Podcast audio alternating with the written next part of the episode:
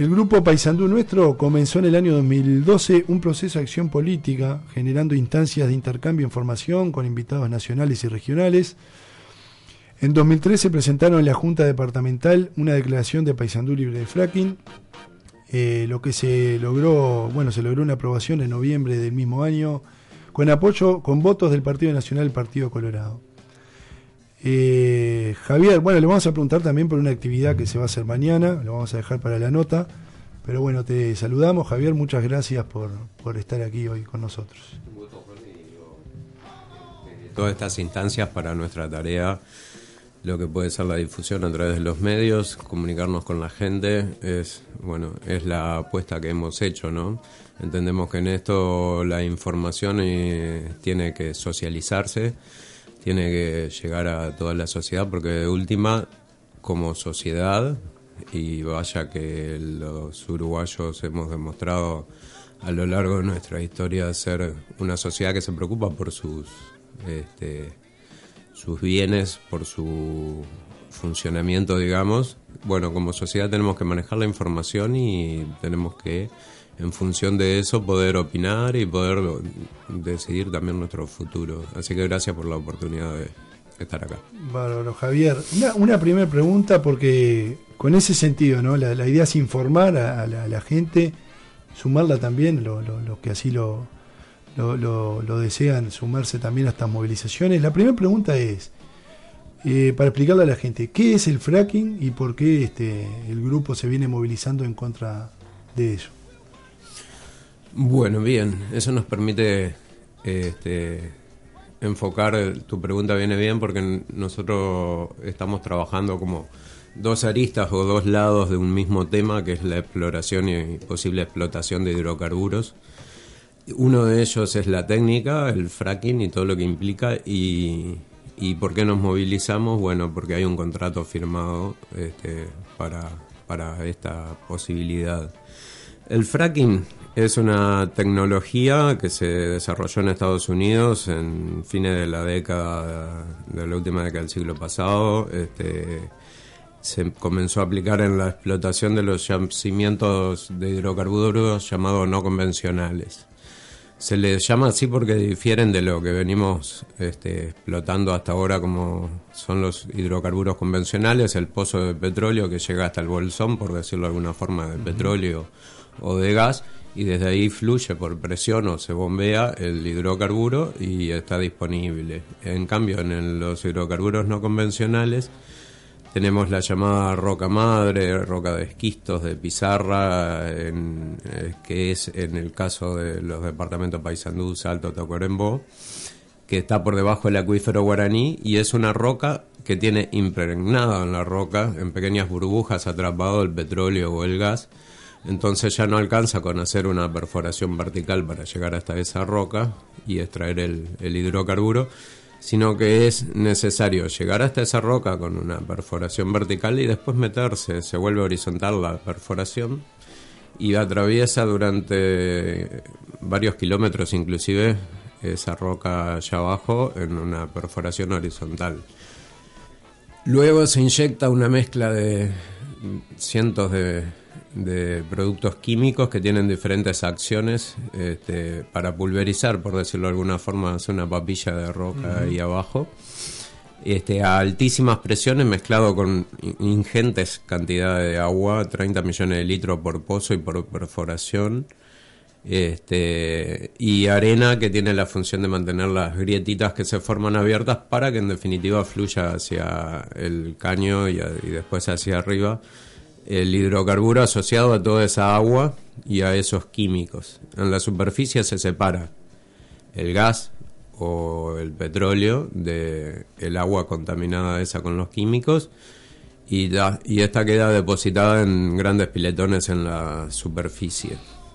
La técnica en sí es una técnica sumamente resistida en todo el mundo.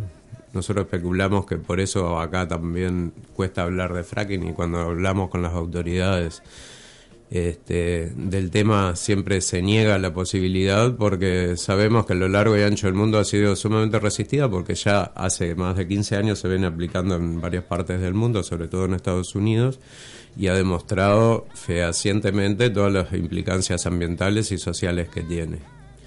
Podríamos citar solamente alguna de ellas. Imagínense esos piletones de agua con 600 productos químicos diferentes que quedan en la superficie, que son como unos grandes tajamares esos productos químicos, si bien es una fórmula secreta que las empresas petroleras no dan a conocer, universidades han podido acceder a esos productos y, analizarlos y hay desde cancerígenos a mutagénicos, afectantes de la reproducción. Una larga lista que entendemos que una vez que eso queda ahí, a la larga va a terminar en los cursos de agua, como ha pasado en todos los lugares donde se ha aplicado. Este, pero sobre todo nosotros nos preocupa una cuestión fundamental y es el acuífero guaraní. Porque ¿qué pasa? Este, este yacimiento está directamente debajo del acuífero guaraní en algunos lugares y se ha demostrado a lo largo también de, de toda la historia del fracking que lo que logra el fracking con esas fracturas que se producen en la profundidad es comunicar los yacimientos de hidrocarburos, de gas, de petróleo, con los acuíferos, contaminándolos de forma grave y sobre todo de forma irreversible, porque ahí abajo no se puede ir a sellar una grieta que está contaminando los acuíferos. Entonces nosotros entendemos que nuestra gran valor, nuestra gran reserva, si tenemos que optar, es el acuífero guaraní, es este mucho más valioso que el petróleo o el gas que pueda encontrarse ahí, que por lo que sabemos no es una gran cantidad, es de costosísima extracción y, bueno, entonces nuestra preocupación tiene esa beta que estamos explicando ahora ambiental y después podemos hablar un poco de lo que tenemos que objetar en cuanto al tema del contrato que hay firmado. Bien. Eh, con respecto, uno puede ver videos, este, un montón de información en internet, información con, fuentes obviamente serias, científicas, universidades, como, como tú decías. Eh, entre uno de los, de los, de los de los efectos que puede producir, además de contaminación del agua, que en este caso, bueno, el acuífero guaraní, una de las mayores reservas este, en el mundo de agua dulce, ¿no? Pero entre, entre tantos efectos también, Puede ser que haya algo que tiene que ver con cuando uno abre la canilla, que salga explosiones de, gas o algo de eso. ¿Cómo, cómo, cómo es esa historia?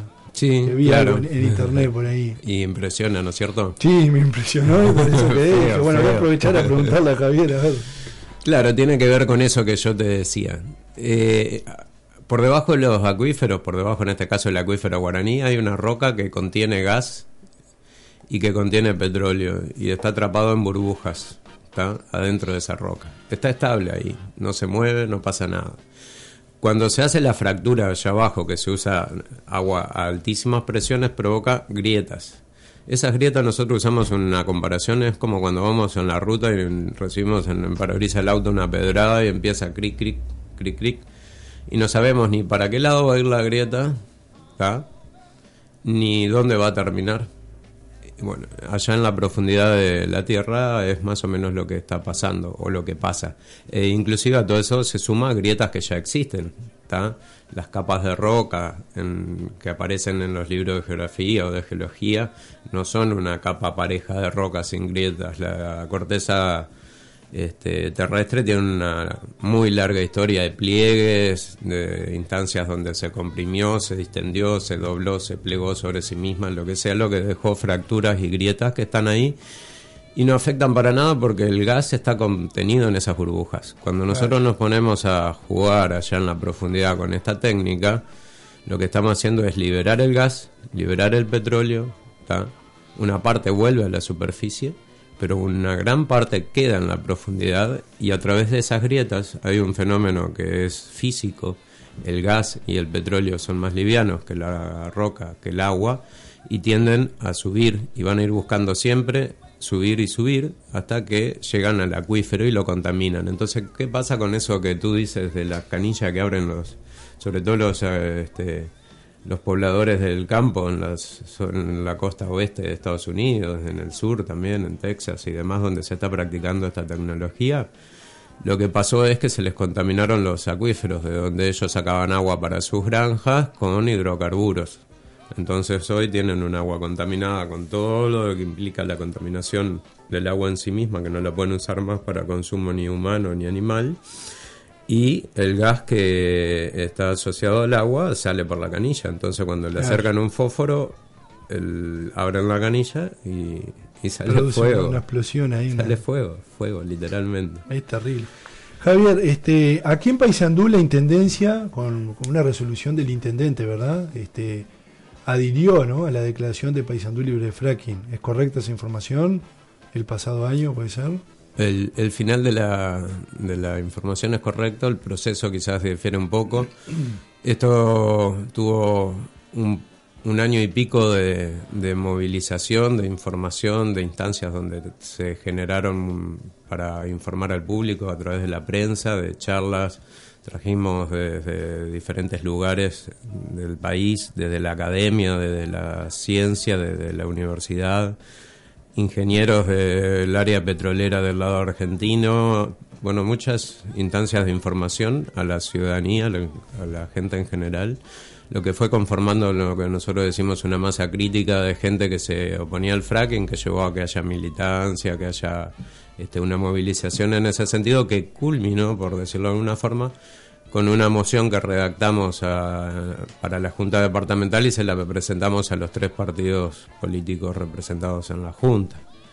Este, finalmente esa moción que fue desde la sociedad civil que fue llevada este, fue acompañada por eh, los ediles del Partido Nacional y del Partido Colorado se votó en la Junta un, decreto departamental con la prohibición fue luego firmada por el intendente. Eso, según nuestros asesores jurídicos, según la ley de ordenamiento territorial, le otorga una fuerza de ley que hace viable esa declaración de la Junta y de querer explotarse hidrocarburos en este momento con la metodología de fractura hidráulica en Paysandú entraríamos en una discusión jurídica seguramente terminaría como está en este momento Tacuarembó que fue revocado terminaría en el Tribunal de lo Contencioso Administrativo en la Suprema Corte de Justicia o sea tiene tiene fuerza de la Junta no es un no es una declaración de, de simpatía para con con el movimiento, digamos. Y esperemos que sea así, ¿no? Porque la realidad es que la Junta es, representa a la, población local, que en definitiva es la que tiene que tener este, la mayor autonomía, el mayor, el mayor poder a la hora de decidir lo que quiere o no en su región para, para de cara al futuro, ¿no? Sí, totalmente de acuerdo. Esperemos que sí. Este, no todos lo entienden así, ¿no? Mm, en Tacuarembó pasó algo parecido, movilización en Tacuarembó se votó fracking y megaminería. Y este y bueno, fue este impugnado, por decirlo de alguna forma, no sé cuál es la palabra adecuada, en, en, este, en el Senado por parte del oficialismo. Se intentó voltear o o bajar el decreto y la Junta Departamental de ahora está impugnándolo en el Tribunal de lo Contencioso Administrativo. Javier, vamos a hablar este por en realidad este con respecto al oficialismo, ¿no? Pareciera que está está porfiado con respecto a, algunos, bueno, al, modelo productivo que a veces se habla del oficialismo que se quiere imponer de la mega este como por ejemplo la mega minería, bueno, el fracking. La pregunta es, este, bueno, ¿por qué cree usted que está, está porfiado el oficialismo en, imponer este tipo de, modelos? ¿Y por qué también en realidad, este, como pasó en el caso de Monte del Plata, ¿no? contratos confidenciales este, o tejes y manejes que en realidad no, no son más, más secretismo que, y ocultamiento que, que, que, bueno que compartir la información en, en, público con la ciudadanía? ¿Por qué está pasando esto? Lo mismo con Aratirí, ¿no? que por suerte ahora está medio postergado. Por, en realidad, por, por suerte, felizmente, gracias a las movilizaciones de la gente, ¿no? de la propia ciudadanía. ¿Qué hay de fondo en, el tema de, este tipo de contratos y demás? Mí me gustaría hacer una puntualización en eso del oficialismo, ¿no? circunstancialmente es el oficialismo.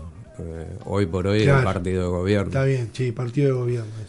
El partido de gobierno hoy por hoy, eh, nosotros estamos convencidos de que esto, si fuese al revés, y digo, sería más o menos lo mismo. ¿Y por qué decimos esto? Porque esto viene de la mano con el tipo de preferencias, podríamos decirlo, del tipo de, fuerza que está teniendo este, las grandes empresas multinacionales. De la mano desde que se creó la Organización Mundial del Comercio, las empresas multinacionales encontraron un espacio donde ejercer muchísimo lobby sobre los gobiernos y una de las tendencias es a llevar a los gobiernos hacia tribunales internacionales privados para dirimir las controversias y este, a volver a los gobiernos socios en los emprendimientos, por decirlo de alguna manera. Este, lo de Aratirí es emblemático en ese sentido. Cuando nosotros íbamos a ver eh, a actores principales del gobierno defendiendo una empresa o el emprendimiento de una empresa y prácticamente no vimos a los actores de la empresa defendiéndose frente a toda la movilización social y a los argumentos que esta movilización e-, expresaba.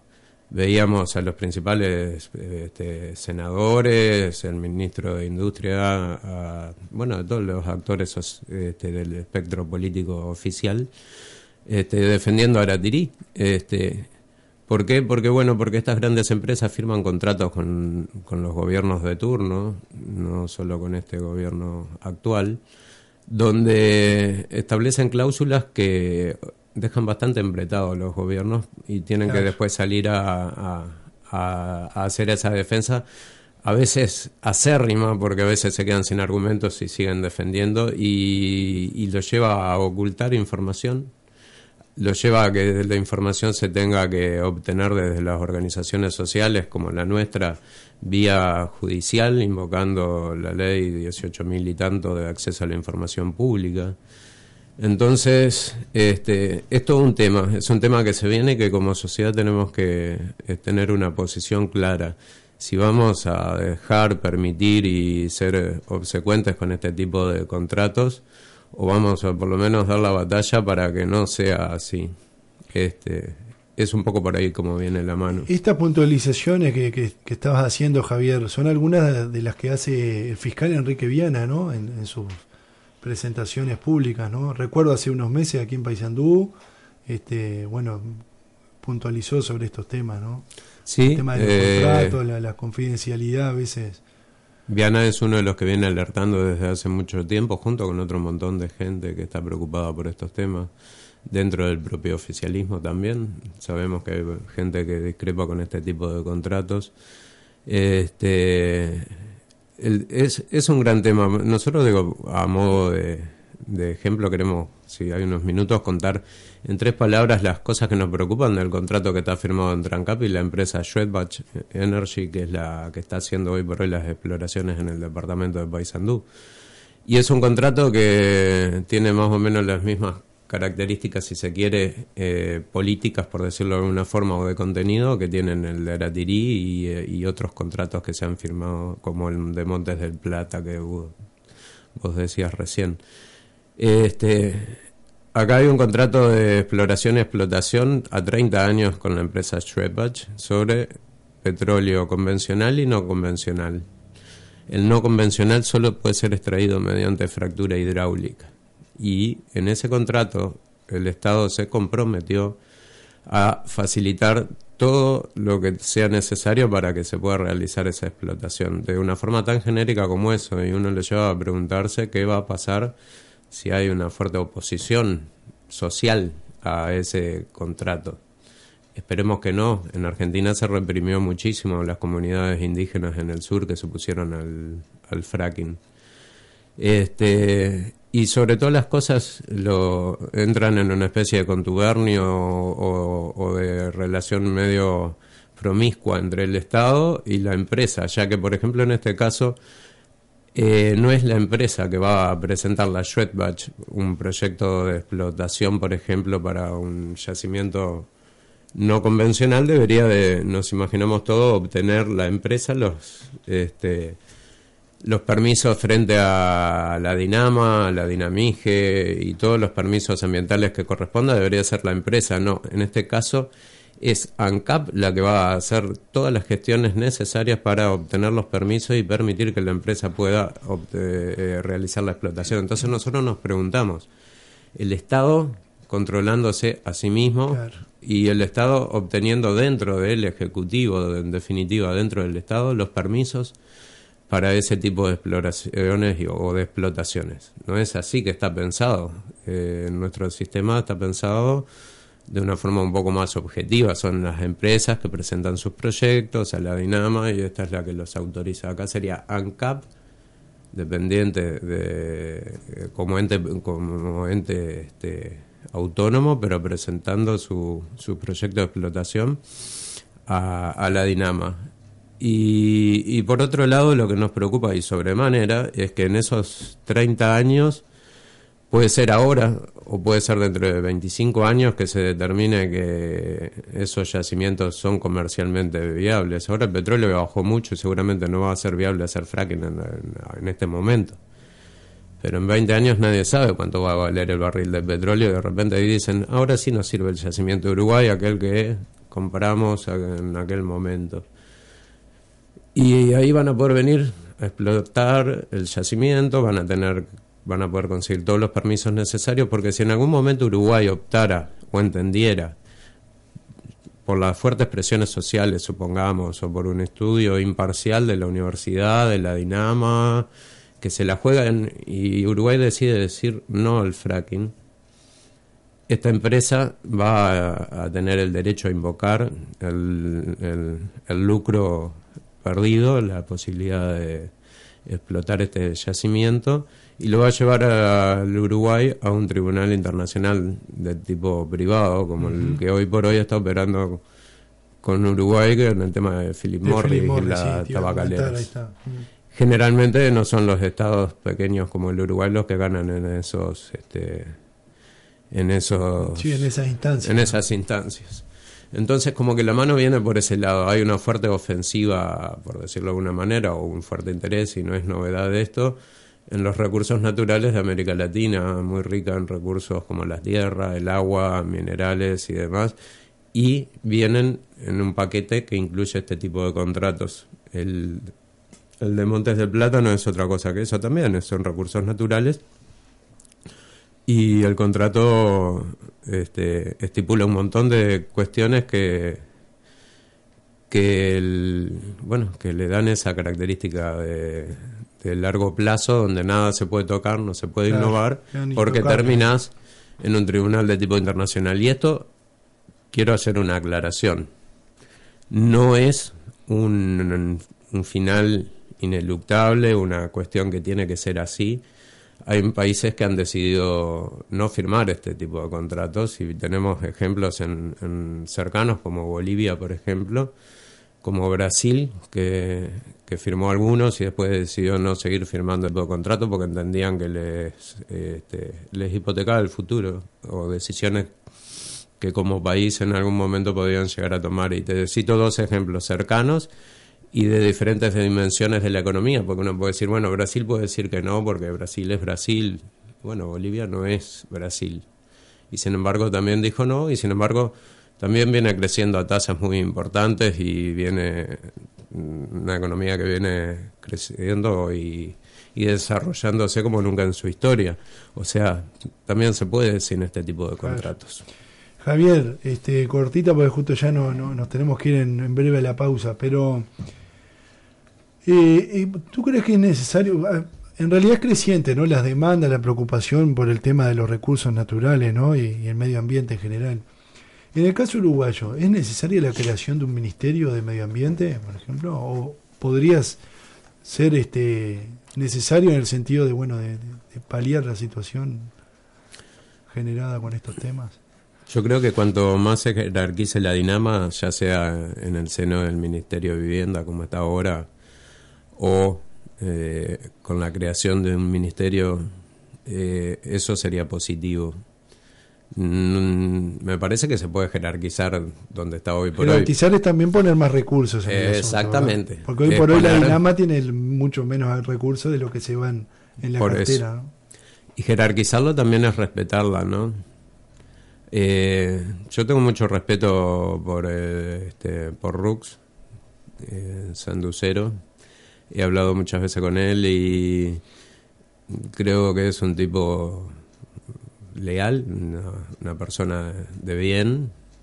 Y él se quejó más de una vez de los, las presiones del Poder Ejecutivo para resolver proyectos y expedir o sacar eh, rápidamente los, este, los expedientes que la Dinama tiene sus tiempos técnicos para realizar las, este, los estudios, ¿no? Entonces me parece que jerarquizarlo también es respetarla en sus tiempos, es respetarla en sus decisiones, no presionarla. Y este sí, respetarla el criterio técnico también. El criterio técnico.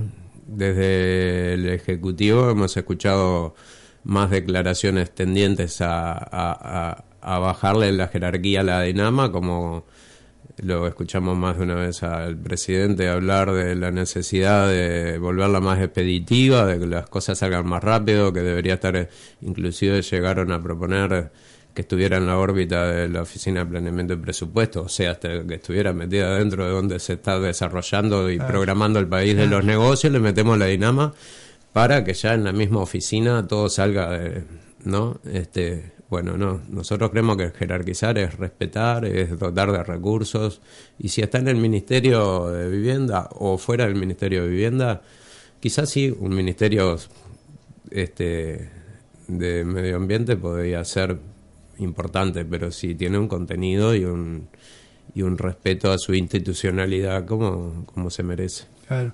Javier, eh, para terminar, ¿podríamos, ¿nos podrías dar información respecto a la actividad de mañana desde las 18, no? ¿Dónde es? Eh, sí, mañana desde las 18 en el Arboretum Ricardo Carrer, que hemos desarrollado ahí en la esquina del, del anfiteatro, enfrente de la ex norteña, esa esquina que, que hoy por hoy cada vez el Sanducero de a poco va incorporando como un espacio público más. Es un, va a haber este algún toque de música, donde va este, a, haber diferentes bandas a partir de las 18, algo de feria de productos artesanales.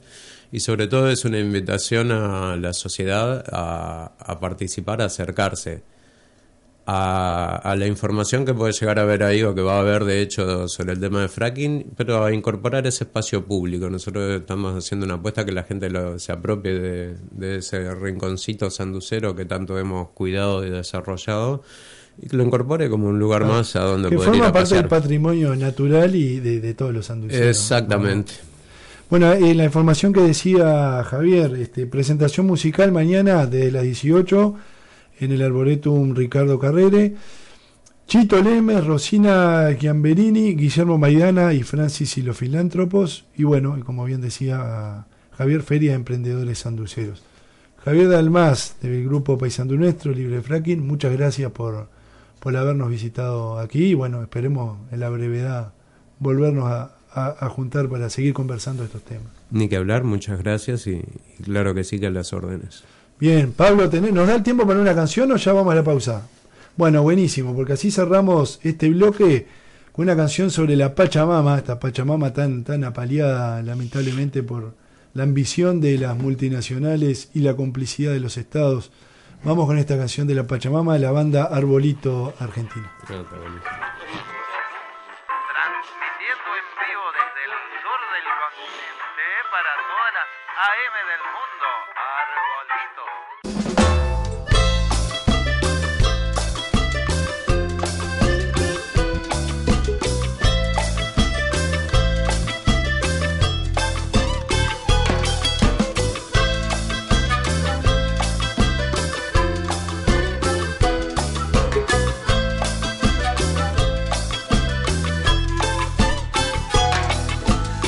agua que tomo se pudre, se pudre, me pudro por dentro también.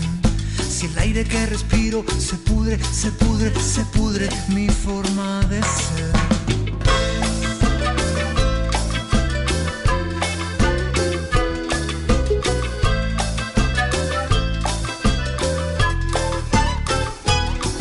Agoniza montaña vacía de su mineral, de su una energía, se muere otro río, se muere la vida. Pachamama, madre tierra,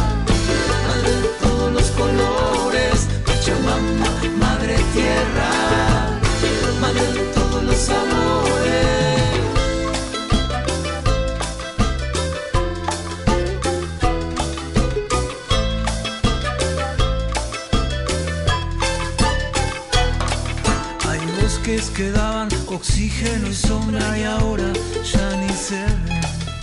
La tierra se retuerce por dentro y hay tantas flores que ya no crecen.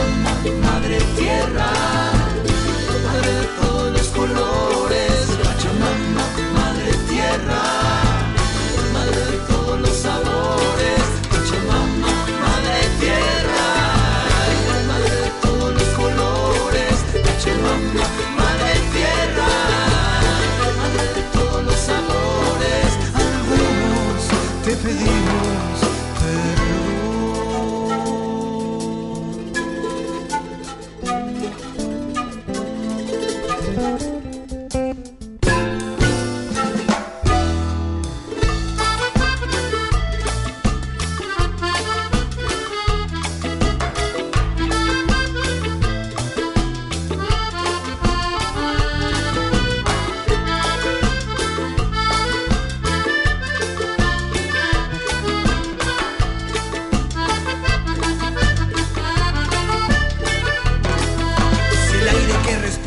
se pudre, se pudre, se pudre,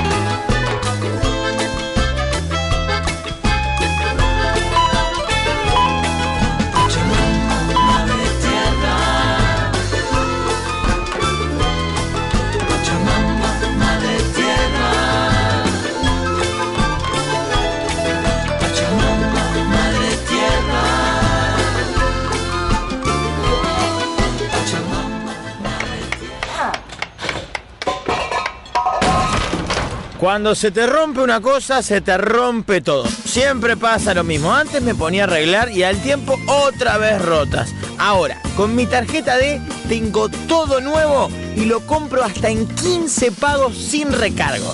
¿Querés mejor herramienta que tarjeta D para tener siempre todo nuevo? Sentite bien uruguayo. Tené tarjeta D, la tarjeta de todos. ¿Tiene que realizar un trámite ante la Intendencia Municipal o ante el BPS? Escribana Lucía Puñales, certificados notariales, carta poderes para autos, cobro de jubilación, sesiones de viviendas, títulos de automotor, contratos de arrendamiento urbano y rural, títulos de propiedad de inmuebles, testamentos, sucesiones y todo tipo de trámites. Consulte sin.